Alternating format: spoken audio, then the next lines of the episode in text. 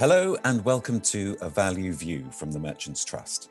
In each edition, Simon Gergel, fund manager at the Merchants Trust, offers his thoughts on developments affecting the UK market and what it means for investors. Well, there really is only one story at the moment, and that's, of course, the coronavirus or COVID 19. We're all living through it, it affects us all. And of course, the crisis has had a dramatic effect on stock markets and the wider global economy. Normally, Simon would join me in the studio, but travel restrictions mean that this edition of A Value View is being recorded remotely. Simon joins us from his home in Barnet, North London. And Simon, welcome. Hi, John. Nice to speak to you. It's great to be speaking to you. Uh, let's talk first about the markets. How have they responded? How does all of this compare to previous market downturns? Well, thank you, John. The first thing I'd like to say is clearly this is a health crisis primarily, and our, our thoughts and, and uh, uh, sympathies are with everybody affected by this quite uh, major crisis around the world. Um, we clearly are today talking primarily about the implications for the stock market and investment portfolio, but we're very aware that there's something far more important going on out there, which we should always keep in the back of our mind. Ha- having said that, um, I started my financial career in the City of London in 1987, a month before the crash in 87. I've seen the that financial crash. I've seen obviously the global financial crisis. This one is, is quite different. It's, it's a bit more like the financial crisis because there's a huge uncertainty about the duration of this particular pandemic and the impact it's going to have on, on economies. No, during the financial crisis, nobody quite knew what was going to happen and, and how, how long it would go on for. That's the similarity. The difference is the cause in this case is very clear. We know why there's the problem. Governments have had to shut down large parts of the economy in the Western world and in China. Um, and that's having a severe impact on economic growth and the outlook for businesses. We know that we know the cause, but we don't know how long it's going to go on for. Um, and again, it's very different to 1987 when that was primarily a financial, financial market issue. Valuations were too high and they came down, and then the economy was actually okay in 1987. So, what's going on? I think the first thing to say to investors out there is when you look at share prices on, on the screen and on the market, you've got to be really careful that you don't necessarily assume that every time a share price shows a level, there are lots of sensible investors taking a view about what the company is really worth and pricing it at that level. So, for example, Royal Dutch Shell, which is one of the largest companies in the market, its share price halved in a month till about the middle of March and then went up 40% in the, in the subsequent four days. These are not normal moves for rational investors taking views on long term share prices. What's really going on is that share prices are being moved by huge volume of trading as, as investors and uh, fund managers try to eh, change portfolio positioning in various strategies. There's a lot of stress in the credit markets, and people are unwinding positions, and you're seeing program trades or basket trades across hundreds of stocks all happening at once. And so individual share price moves are really quite extreme. They don't necessarily tell you something about what, what the prospects are for that business. Having said that, of course, it's understandable why certain sectors like travel and leisure, like airlines, have been extremely weak. Those, in, those businesses are being significantly infected, affected. But there's also other anomalies. Some companies that are relatively defensive in their business shouldn't be too affected have seen their share prices come down a lot, and, and other companies that might be more impacted have not performed that badly. So the um, the market is behaving as it often does, with a huge amount of volatility, and I would say that we're not necessarily seeing the correct uh, or an efficient market at all times. The prices on the screen aren't necessarily reflective of the real fundamentals all the time. So it's clearly a very volatile picture that you paint there, Simon. In the face of all of this, how have you responded for the Merchants Trust? Yes, well, the first thing to say is back in January, towards the end of the last financial year, because our year end is 31st of January, the directors decided to take some gearing off the table to reduce the borrowing in the trust. We'd, we'd had some very strong performance over the not just the last previous year, but the previous 10 years and we felt that valuations were closer to, to fair value than they had been, and therefore it seemed prudent to take a bit of gearing, a bit of the borrowing out of the out of the trust, and that's clearly been very helpful given the market has come back a long way. other than that, what we're doing is we're trying to do what we always do, which is retain a long term focus. So we're trying to assess what's really going to happen with the economies and the UK, um, UK economy in particular. We're looking at the response of governments and central banks.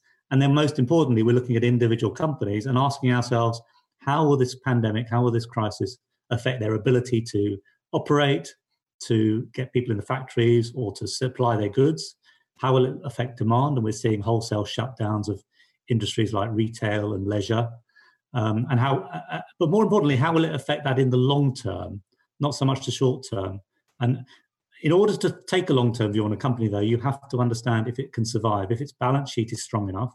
And more important today is actually the liquidity. Can the company access enough cash to keep paying its costs, keep paying its people, keep paying um, uh, its rent, and so on, to get through the crisis to the other end. And government policy has been particularly helpful in that. It's quite extraordinary, but we're seeing the government offering to pay 80% of um, employees' wages where those employees have been furloughed, i.e., they've been told to stay at home and, and not not work. Um, so we're looking at that for companies, and we're trying to say, okay, if this business, which is which we've known for a long time, if this business is going to recover on a two to three year view, and maybe maybe shorter than that, hopefully, and if the balance sheet is strong enough to see through it, is, is there a permanent change of behavior in that industry? Will, will, will, will investors or will customers change their behavior? Or will that business carry on and recover to where it was before? And if, if all of that is the case, what is the business really worth? And in many cases, you've seen share prices down 40, 50, 60, or even 70% from where they were. Whereas you might be talking about a one to two year impact on the business. So, providing businesses can survive and get through this and recover, there could be some great opportunities. So, we're, we're looking through the portfolio at that. We are taking advantage of some of the um, opportunities we see in the market for companies that have that have uh, fallen too far. But equally, we are reducing some other positions where we have concerns about the, the long term impact on that industry, whether whether people's attitudes to using those services might change. Um, I mean, I'm not I'm not an investor in the airline industry, but you could totally understand that the amount of business travel might not just be effective for the next year, but it might take several years before companies send as many people around the world as they have done in the past. Um, so those are the types of things we're looking at. If you give some examples in, in areas that we think might be quite resilient, like the, um, the tobacco sector, valuations look extra- extraordinarily attractive. So we've we've added some investments there. The oil sector has been particularly hard hit because of the oil price collapse at the same time. We think that has been overdone. Um, and there have been other areas where we've taken uh, some money out, such as in the financial services area where we have uh, reduced one, we've sold one position. So, more broadly, Simon, we're seeing some dividend cuts elsewhere. What's your strategy in this respect? Thanks, John. We are seeing a number of dividend cuts in the market, as you say, and we saw this in the financial crisis as well. Um, the first thing to say is Merchants Trust takes the whole area of dividend and income extremely seriously. We have grown the dividend every year for 37 years. It's a key priority of the directors. And we started in, in a good position. So our 2019 results showed a dividend that was well covered by earnings we have significant reserves of dividends, about a year dividend in reserves. And those reserves have been used in the past by the directors to keep dividends growing at a time when income coming in in the portfolio might be under pressure, such as during the financial crisis.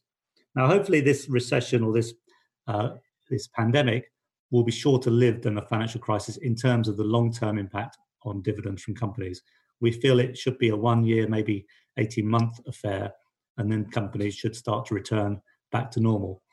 The portfolio is very well diversified, both geographically, but more importantly by industry. So a large chunk of the income in the portfolio comes from sectors such as utilities, tobacco, pharmaceuticals, and, and areas where the dividends look more secure.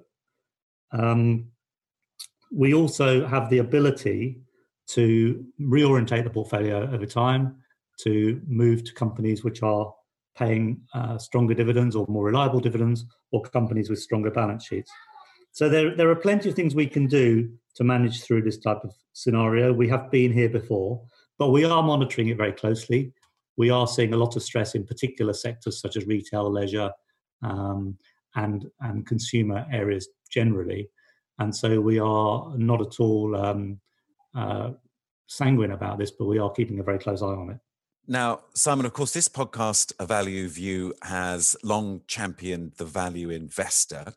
What does all this mean for value investors in the long term? Can investors see anything good come out of the, the crisis that we're currently in now? Yes, well, I think it's important we, we, we stress once again we're talking about the financial issues here because clearly this is a major health crisis and, and, and, and people are suffering. But from an investment point of view, there are naturally opportunities that are thrown up by these types of dislocations in markets. We went into the financial crisis with actually quite a wide dispersion in the market between what were perceived to be high quality companies on very high ratings. And, and when I say perceived, they're not all necessarily uh, reliable or, or, defensive businesses. And what were seen as more value, more, more lower quality businesses more generally, which were on extremely low ratings. And if anything, this crisis has exacerbated that. You've seen companies in, in pharmaceutical sector, in some of the food producing sectors, which are seen as high quality, those shares have performed much, much better than the broader market, which has which has created some extreme opportunities. Many of the companies we're looking at have fallen 50% or more from where they were. And if this is a one year, possibly a two year impact on their business, and the companies can get through it, then you should not be taking 50 or 60% off the value of a company typically in, in terms of their fair price. So we are we are seeing a huge number of really interesting companies that we might want to buy uh, over time for the trust, and we're working through scenarios in detail on individual businesses, on sectors, to to take advantage of that. In the short term, value investing has has been difficult in this particular environment, as is often the case in a period of stress. But the cre- the opportunities that are created by it can be very long lasting um, for investors. So if, if investors are able to take a long term view and look through this, I think there are some some significant opportunities. Now, a week is a very long time for anyone in this crisis, and it was certainly more than a week ago that the Chancellor delivered his budget to the Commons. Has the COVID 19 crisis, Simon, all but made the Chancellor's budget irrelevant? Yes, John, I think it has really, because although there were important aspects of the budget, such as the commitment to infrastructure spending, what we've seen subsequently has, has transformed the outlook for the economy and for the government spending. So, for example, the government's decision to pay 80% of workers' salaries where they are employers' salaries where they're furloughed and not working, the commitment to pay all the rates for many retail businesses, the commitment to defer VAT and other other aspects, other items, other tax bills are, are massively important to keep the economy going and, and do supersede what came out of the budget. But we do welcome these moves. The economy needed uh, needs a lifeline, and both from the government and from the Bank of England in terms of making sure there's plenty of liquidity in the system. These are really important measures which do make the budget a bit out of date after a few weeks. Now, of course, we're all adjusting to the restrictions that COVID 19 forces upon us, every family in the country. How are you dealing with the situation personally, Simon? How, how's it affecting you? Yeah, well, it's, it's interesting. I mean, I think we're all getting used to working from home, trying to get a bit of fresh air when we can. Uh, the good thing is our, our systems, we're a global business, Allianz Global Investors. We have people all over the world. We are used to dealing with remote locations all our trading goes through um, goes through Frankfurt. All our compliance department are online. All of us have the capability to work from home and and carry on functioning as which is obviously very important.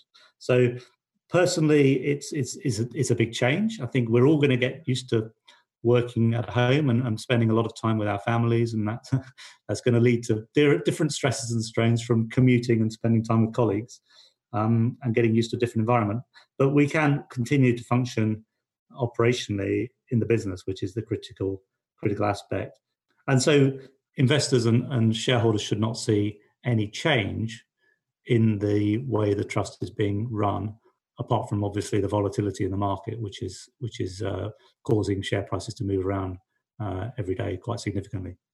So, Simon, finally, what changes can we expect to see when all of this is over? We're in the early stages, of course, of the crisis now. There's no immediate uh, out that we can see, but we do know there will be an out, like there has been for every other crisis that we've faced.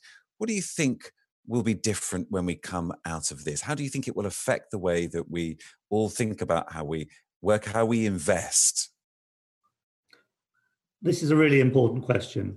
And when we look at companies, one of the first questions we're asking now, apart from the strength of the balance sheet and liquidity, is what is going to happen long term to this industry now that people have had a very different experience.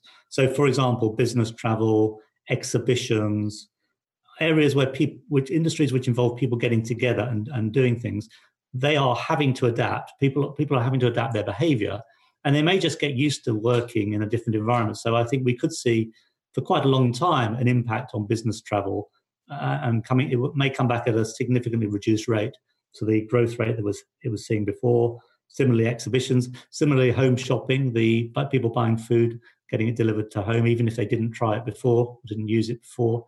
I think the demand for home delivery of food and other items might might have taken a step up from where we are.